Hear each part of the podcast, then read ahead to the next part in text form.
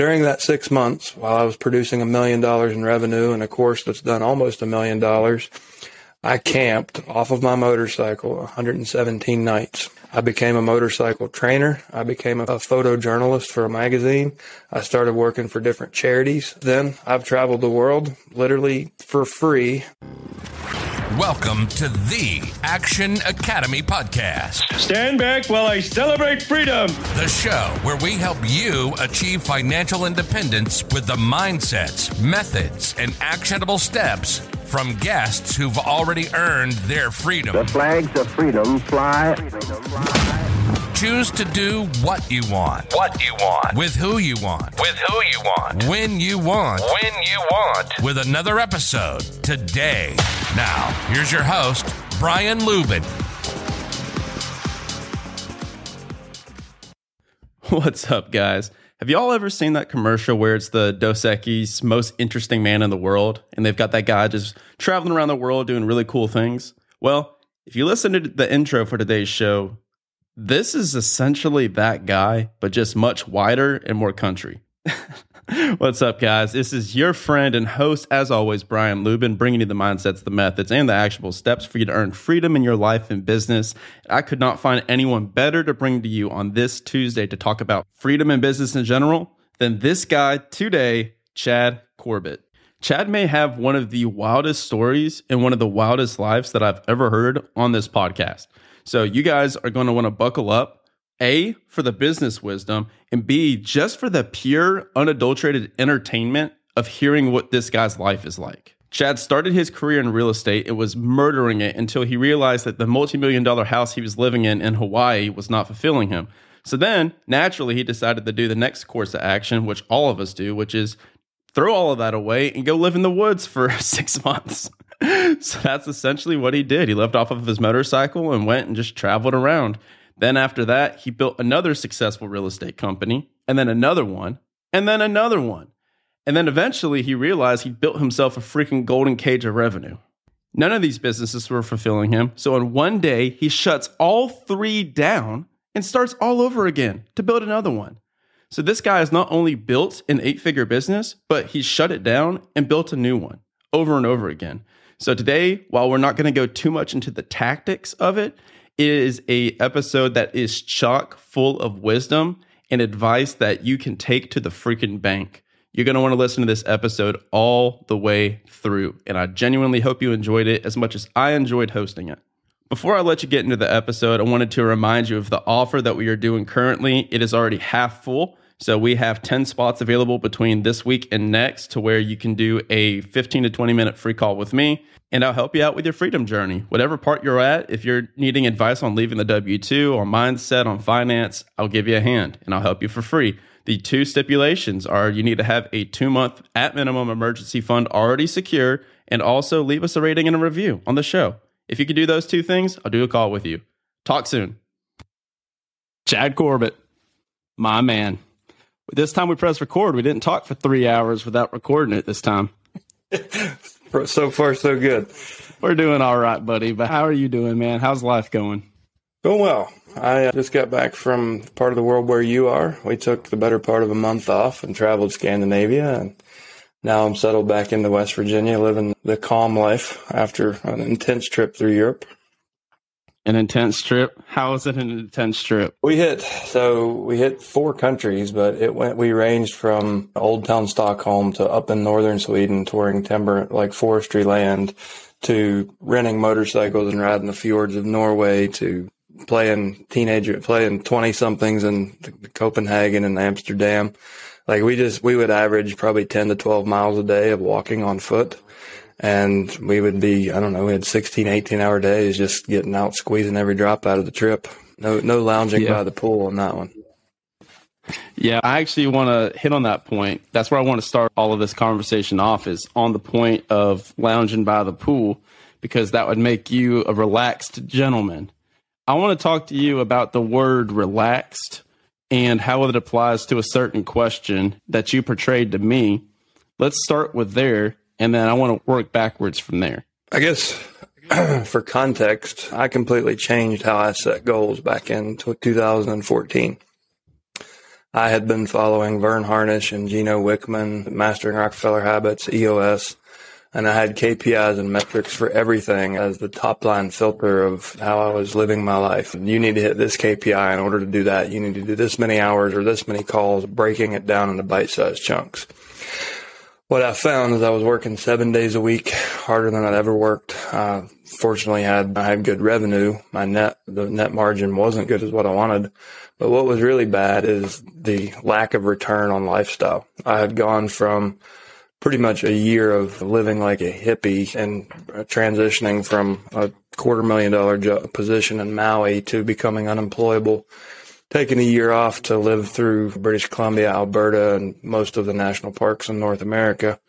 So I'd gone from like that, get it feeling like I'd gotten that being really adventurous and not like letting lifestyle lead to building a real estate team, flipping houses, having a single family portfolio, doing private equity deals. Just, I got really good at being really busy and broke my rules. So in 2014, I, in one day, I made a hard decision to shut down three companies, reset my goals, and really focus. And the number one focus became on lifestyle.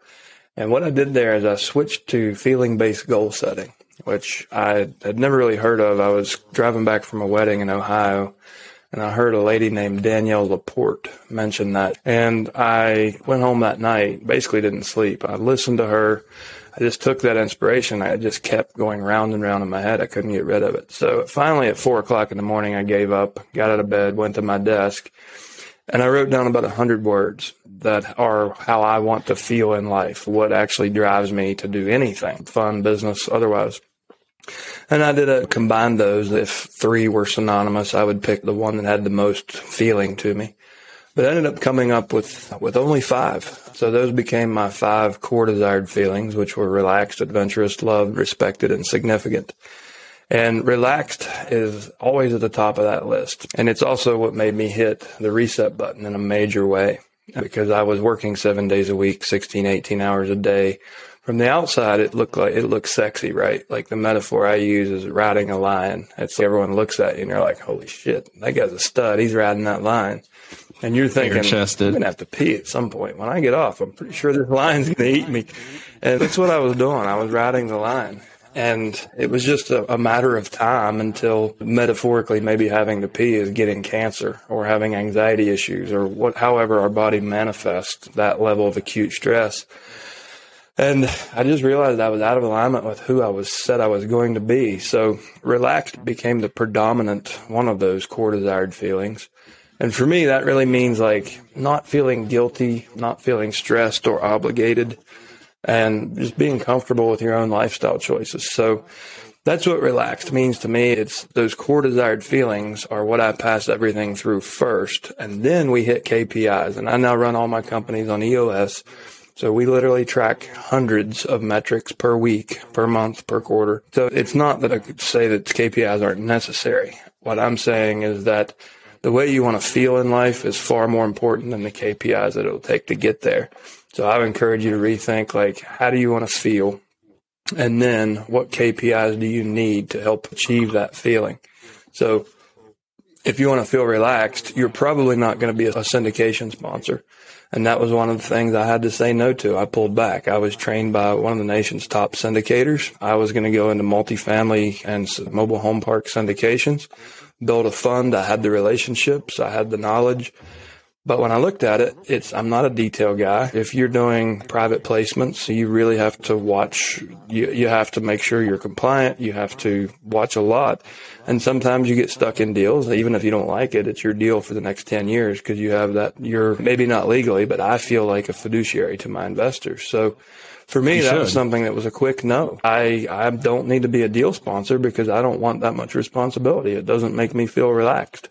It's challenging. It's fun. Like I could do it. I'm capable, but it takes me away from those goals. It really shaped what I invest in, what my investment strategies were. Ultimately, I ended up closing three companies, liquidating a real estate portfolio, transitioning to a passive investor versus an active investor, and just focusing on travel. Last year, I lived in 23 states in an RV, and uh, I've met hundreds of new people. Went to all kinds of cool places, practically lived in national parks or national forest and spent a whopping total of 27,000 bucks net is what I spent last year. So it's somewhat of a game at this point to see, you know, just how much you can continue production, like how many people you can impact, how much money you can actually stash away, but how simple you can make your life and how comfortable that can be. Yeah, and that's huge because I remember you and I were speaking and I was telling you my goals and I was super proud of everything that I was doing and I had just done a new vivid vision and I'm all in. All the chips are on the table for the vivid vision now because I've done it and I've got proof of concept because it works because I'm recording this one in Belgium. So right now it is September 8th. I'm over in Belgium as I'm recording this and I accomplished my vision because that was my first vision was to be able to quit my job and go do what I want when I want with who I want. And so I was writing out this vision. I'm talking to Chad about it and he's like, how do you want to feel, dude? I was like, what the hell are you talking about? I was like, I guess I'll feel happy when I do all this stuff that's on the page. and so it's just a really cool flip flop and that really stuck out to me so much that I went and I did I did the edits immediately and now it's I get where you're coming from to where it's you want to begin with the emotion and you want to begin with how you feel and then add KPIs. We're not saying throw KPIs out the window.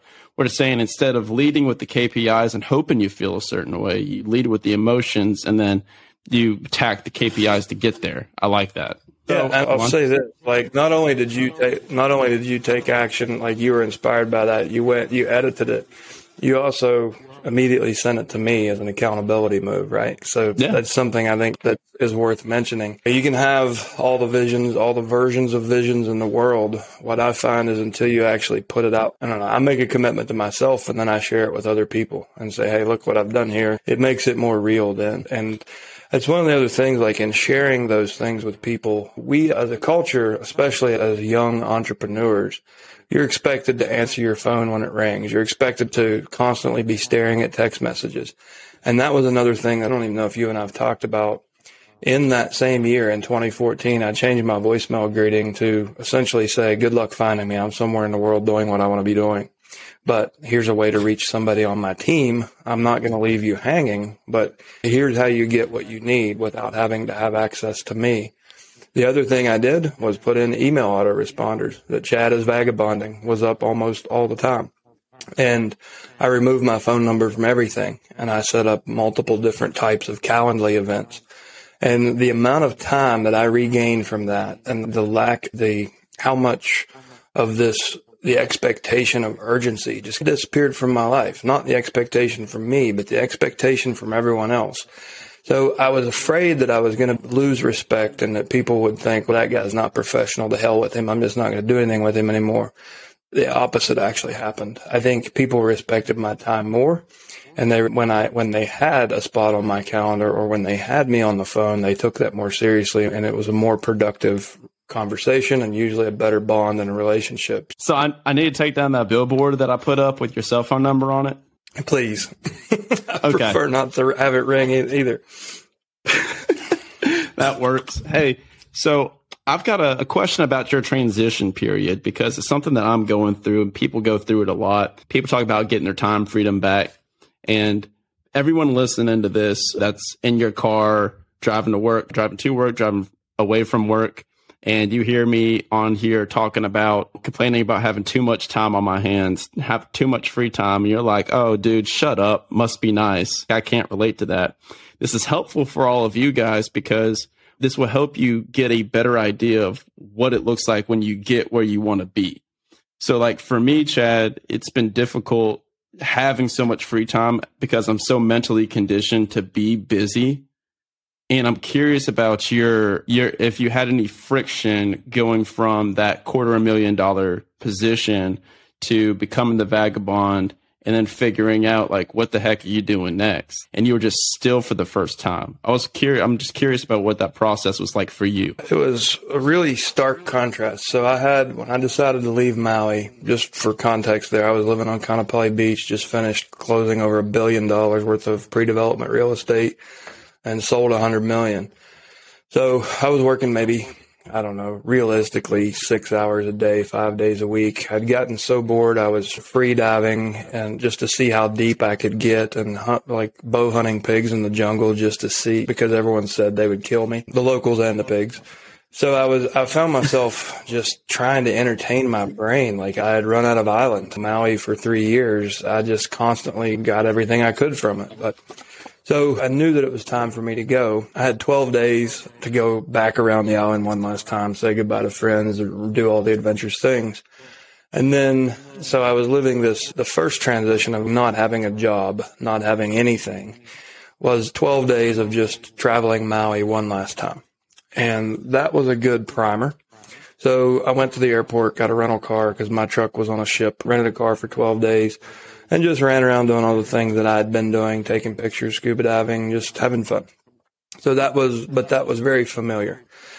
The transition was one of my best friends in the world is now on, he's 83 now, but he's a hippie that's lived off grid in Washington state for the last 40 years.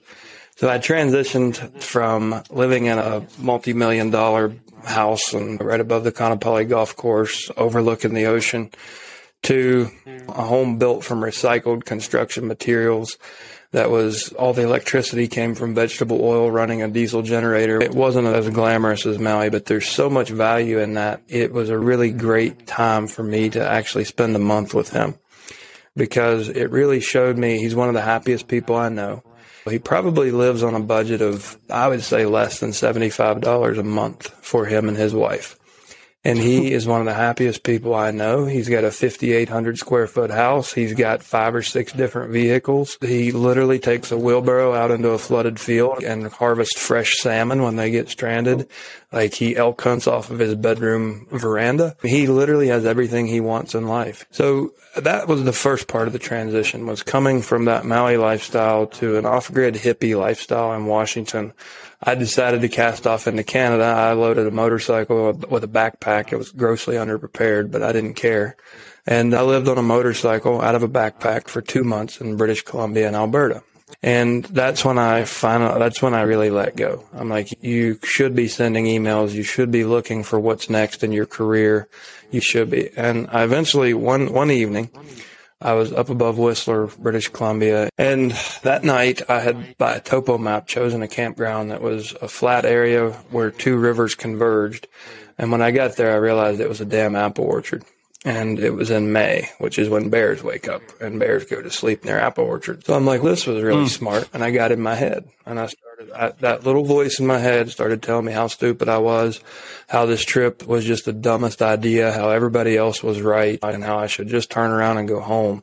And that right there is where Chad killed that, that ego voice. I had, I made a choice and I literally sat there just, I don't think I was in a panic attack, but I just couldn't stop thinking about you're underprepared, you don't have the right tires, you don't have panniers on the bike, nobody knows where you are. If you crash, you're screwed, you're going to die here, the bears are going to eat you. And I said, you either quit right now or you commit to relaxing and enjoying this. So I made a decision. I killed it right there. And I've never had a night like that ever since. I've never been afraid in the woods. I've never doubted what I'm doing. I've learned to trust my intuition and I know when my ego is useful, and that's not most of the time. It's very rarely that an ego is a useful tool in that relaxed state. And it came to me like always help others more than yourself, net six figures so you can live and give the way you want and be able to do it from anywhere in the world with an iPhone so you can have this feeling. You can be in control of this feeling. That relaxed, adventurous, everyone thinks I'm crazy, but this is one of the best nights of my damn life feeling when you're looking at the stars with the Three Sisters Peaks in interior British Columbia, watching six pound trout suck flies off the surface.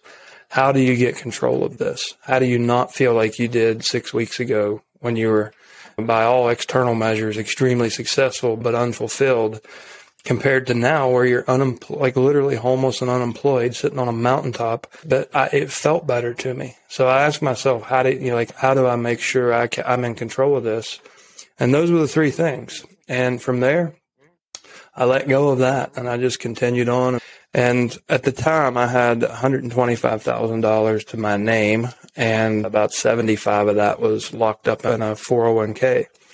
So I didn't have like financial security. What I did have was I trusted myself to really take the time to do this right and to do it deliberately. So I didn't build another damn golden cage for myself. So I decided to come back here and uh, I went to Roanoke, Virginia, where I didn't know anybody.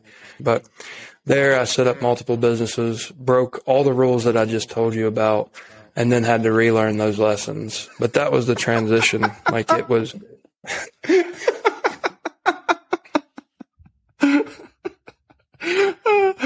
man comes on this show and goes on a 15 minute dialogue about finding himself in the British Columbia wilderness. And then finishes the story with, yep, then I went back home and did it all over again. hey guys, what's up? It's Brian. I need your help. Just one second and the show's going to continue. But here's what I need. There are two ways that people find new podcasts to listen to. One is through word of mouth, and the other is through ratings and reviews. My one ask of you guys is if you are finding value in this episode today, right now, please go and leave us a five star rating and a review on Apple Podcasts and Spotify. Subscribe if you haven't already, and send this episode to one or two people that you think would get value from it. Thanks in advance, and let's get back to the episode. It did. That's what happened. Had to learn all over again. Between 2012 and 2014, I built five companies. I built a lot of complexity into my life and I took the ability to have that under control away from myself. And, and one day I had to go fix it all and I did. So it's, I, I didn't get it right. I got it right the first time, but then I let that fade and I started violating my own principles. And then I had to remind myself of that. And it's, it's all part of a learning experience. If you, you might find yourself, one deal can change everything, right? The formation of one company and that business model, if it doesn't suit your lifestyle right now, you're like, oh, I'll just make an exception until I get it off the ground. The next thing you've got six other people's lives wrapped up in it. You've got, you've got leverage. You've got a personal guarantee and you've built yourself a golden cage just thinking you can get in and out of a deal real quickly. And that's what a real estate team represented to me. I had this vision, which I think every team owner does. Okay. All I have to do is teach them what I've been doing. I have to find the right people. I have to pour myself into them and have them do what I've been doing.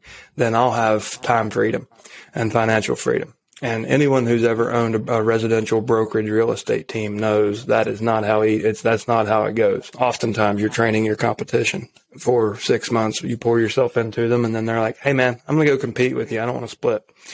So that was, that's how I made the mistake. I made those mistakes with good intentions. I was still pursuing financial freedom and time freedom. What I didn't realize, I wasn't as good at identifying golden cages at the time. Now I'm a lot better at that. Hmm. So walk us through the transition of this and the breakdown to where you had that pivot point and you said, okay, cool. Did this once, figured it out, or so you thought, and then you went back to it and then you defaulted back to it because you're really good at building businesses and making income. Like you're just an income machine and that's what you just defaulted back to. So what pivot did you take from there to create the cash flow and create the positions that you have today that allow for that relaxation? Yeah. So at that time, like in the 2014, like the second time that I had to build it, burn it to the ground to rebuild it, I had a real estate investment company, a brokerage company with a team, holding company, a lending company, and I just formed a leads company called All the Leads. And All the Leads was, was trying to get off the ground. It was, I think we did 60,000 in revenue in the first six months. And all my other companies were, they're doing high level revenue, but the net sucked. And I looked at it and I'm like, you just, you can't do all of this. It's your lack of focus. Like you're spread too thin because I was running, even within the investment company, I was running multiple strategies. I was buying sub two owner finance, wholesale flip, all those things. And so I actually have a mind map of this. It's crazy when you actually look at what I was trying to get out of myself as a solopreneur at the time. And I just, I realized I'm like, you have completely taken away from yourself what you worked so hard and so passionately said you wanted. You got to do something. And it was, I remember it so clearly because I was like, you, it's not fair to go through a strategy meeting and then, and if you go through this strategy meeting, you can't quit. You need to continue for another quarter. So my team was scheduled to come in all in, in person for a, at that time we were using Verne Harnish's Mastering the Rockefeller Habits. So we were working on our one page strategic plan and it was time for the Q2 meeting. And I just, I used that as the, the to find the courage. Like I called each of them in individually. I had conversations. I'm still friends with all those people. I still support those people. It was one of the worst days of my life, honestly. That's one of the hardest things in business is the people aspect of it, especially when, like, when you have to let people go or time for companies to no longer exist. So I offered them all mentorship and I offered them all the access to me in any way I could help them. And everybody, like, lots of tears were shed that day. But then I started shutting down entities and liquidating assets, anything that was taking me away from the way I wanted to feel and I didn't think would help me get any closer. So for example, I quit being a landlord. I quit holding single family homes because I don't care what anyone says. They're not passive. Even if you have a manager, you have things to deal with. You're always in the back of your mind. You're waiting for that call. They burned it down last night. The wash machine just fell through the back door because it flooded the whole, that whole end of the house. There's always something that you're waiting for. So for me, like I had aspirations to go do philanthropy work in developing countries and be gone for more than a month at a time with no cell service. If you have a big real estate portfolio, your manager can't get a hold of you. He's not authorized to spend over X amount of dollars. You're going to come back to vacant units and hotel bills for your tenants and everything else. So for me, that part of it was getting rid of the houses because they threatened lifestyle that I said I wanted to build. So all that happened and it all, the decision happened in seconds. The implementation happened within a day. And the one company that was left was all the leads. And in the next 16 days, I sat down, I designed this course. Probate Mastery was a course that had been trapped in my head that I knew people needed, but I was so damn busy. I was like, I'm not a course creator. I'm not going to do that. But in 16 days, we built a new website. I figured out finally out of Facebook market, got up to a 10x ROAS, launched this course and we took in the second, remember in the first half, we did 60,000 in revenue. And the second half, we did over a million in revenue. So by focusing, I got myself so much closer to, to my goal in six months it was amazing. So I created over a million dollars in revenue for the company. This course has done probably close to $900,000 in revenue. It was created in that same 16 day period. And I just, I went and bought a BMW R1200 GSA as a momentum move. We can talk more about what that means here in a second.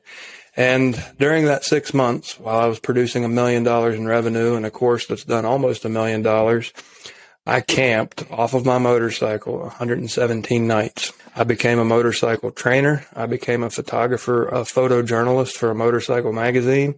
I started working for different charities. Then I've traveled the world literally for free. I've gone on motorcycle trips and taken my camera, shot photos and written for magazines, developed water systems for for like societies that literally no one has ever been able to reach because of the skills I built in riding off-road motorcycles. I've been to parts of Nepal that National Geographic hasn't been to. NGOs can't get there.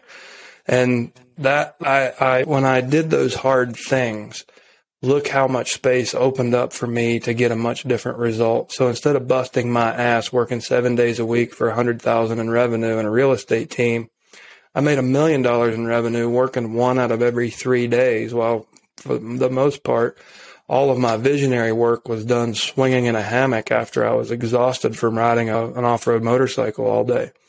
But when I got back to being true to Chad and who he wants to be, the there was no shortage of ideas. Like I figured out, I've done over fifteen million dollar with that company, and in the next three years, five, four years, we did over fifteen million dollars in revenue off of Facebook and YouTube ads, and that ad came out of me that week, like that, or like shortly after this. One ad did over fifteen million dollars at a 10x ROAS over a four to five year period. And anyone who's ever done Facebook marketing will say that guy's full of shit. So did Facebook. But I had them analyze the account and they're like, how did you even do this? And I don't know the answer. Like my only answer is I was really clear on what I, on my vision and what I wanted and how I thought I could get it. And I was in charge of Facebook marketing. So it, the universe made one work out for me. But it literally was like that's there's I can tell this as a failure story or I can tell it as a success story. For me, the failure was doing what I thought everybody else wanted me to do. Getting inspired at real estate conventions and masterminds and going, that's sexy. I want to be like that guy. I'm going to build a real estate team. I'm going to flip houses. I'm going to do this and that. And I was not focused on, I wasn't checking in with Chad. Like at my core, I wasn't checking in with him. And mm. I was building something I didn't even want. I was building a busy business. And what I really want is a passive business, a real business. I built myself a job and I didn't know it. Now I do. Talk to me about the momentum move. A momentum move is when I get really clear on something I want to achieve or I want to have or a place I want to go, the, a way I want to feel. I do one thing, no matter how small, like it's to put things in motion to move you in that direction. So for example, we talked about in the beginning of this, I just got back from Sweden. During COVID, I wanted to travel and you couldn't internationally. So I bought a a t-shirt with a Swedish flag on it.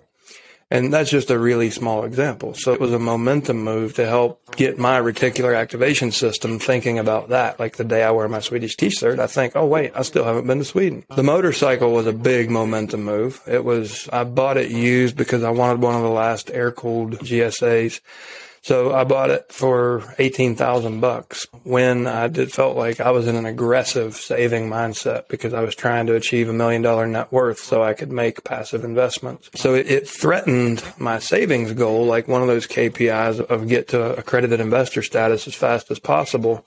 But the reward that the potential reward that I saw and the mindset reward was worth it. So the motorcycle was a momentum move to move me toward the lifestyle that I said I wanted. The test drive of that motorcycle was a momentum move to move me closer to that. For example, one of the things I said I wanted to do was actually, I think it's ridiculous that so many people in the world don't have access to clean drinking water. And I've contributed a lot of money to Charity Water, Water.org, Clean Drink Adventures, uh, different foundations but I wanted to physically contribute. Like I wanted to actually be there and see it and meet the people. So the momentum move for that is I bought a, a Pelican case for my MacBook Pro because I said if I'm going to be doing adventure, know, be out for months on a motorcycle in remote areas, I need to be able to take photos off of my to be able to do something with the photos. So that was a small one. Like, how do you how do you achieve getting someone to say, "Hey, I'm going to buy your meals and motorcycle trip and plane ticket if you just go here and do these things"? Like, how many people have ever? How many people do you know that get that offer? So the waterproof Pelican laptop case was a momentum move. I had no idea who was going to ask me to ride a motorcycle for free and take photos and pay for it. Funny thing, I bought the laptop case. I put it in my, I put it right below that photo on my desk. And it wasn't, I don't know, maybe 60 days. I went and I ended up being a motorcycle trainer. I was at a, a magazine event doing a training class and they said, Hey, we need someone to go ride Costa Rica. We'll pay for it. Can you go do that? so here I am with my waterproof laptop case, my camera, and they paid for everything. Mm-hmm. And I got to go do a photojournalism shoot in somewhere I'd never been. And literally. I didn't go asking for it. Like it was, I set the vision. I said, that's something I'm willing to do. I'm capable of doing. I'd like to do. I, the, I was like, what can I do? I'm like, what, what do you buy? So I bought a waterproof, crush proof laptop case and the opportunities just fell into my lap right after that. So I've got other, literally hundreds of these stories, but when you get really clear on what you want to prove to prove to your subconscious you're not full of shit, take the first step. I don't care how small it is. If you say you want to take a year traveling the world, oh, this is another one that I did actually for real. So if, if you want to take a year to travel the world, you're going to need a passport with extra pages. So you have to actually apply for that and order the passport with, I don't remember how many, but I have the fat passport. Like it's twice as thick as my last one. Mm. And that was a momentum move. And I've been to 23 countries now since that passport. So it, it's no matter what your vision is, if you're 100% clear on what you want, just take the first step. Do something small. Tell other people that you did it. They'll think you're crazy. They'll tell you're a fool. Don't listen to it. Like it, it will start to, to open up opportunities will start to show themselves. And maybe it's as simple as uh, the, the, neurological explanation or the, is, or the, is, it's your reticular activation system. You're seeing things that you didn't see before because you made that first move. whatever the neuroscience or, or reality of it is, it seems to work really well for me. Yeah, worked for me too. I think we should probably end it there, brother. I don't think there's anything better that we can say on that one. I would normally ask the question, where can people find you? But I don't think you even want to answer that one. where can people find you? no, so not. I do have Facebook mainly for the community aspects. It's Chad Corbett on Facebook. I'm on LinkedIn. The easiest way to get to me is through my team. It's support at magnumopusproject.com. Love it. All right, brother. I appreciate you. Appreciate our friendship, and thank you for coming on. And I just, I didn't even have anything to say this episode. I just shut the hell up and let you go. so that sometimes maybe this is going to be some people's favorite episode. so I appreciate it, buddy.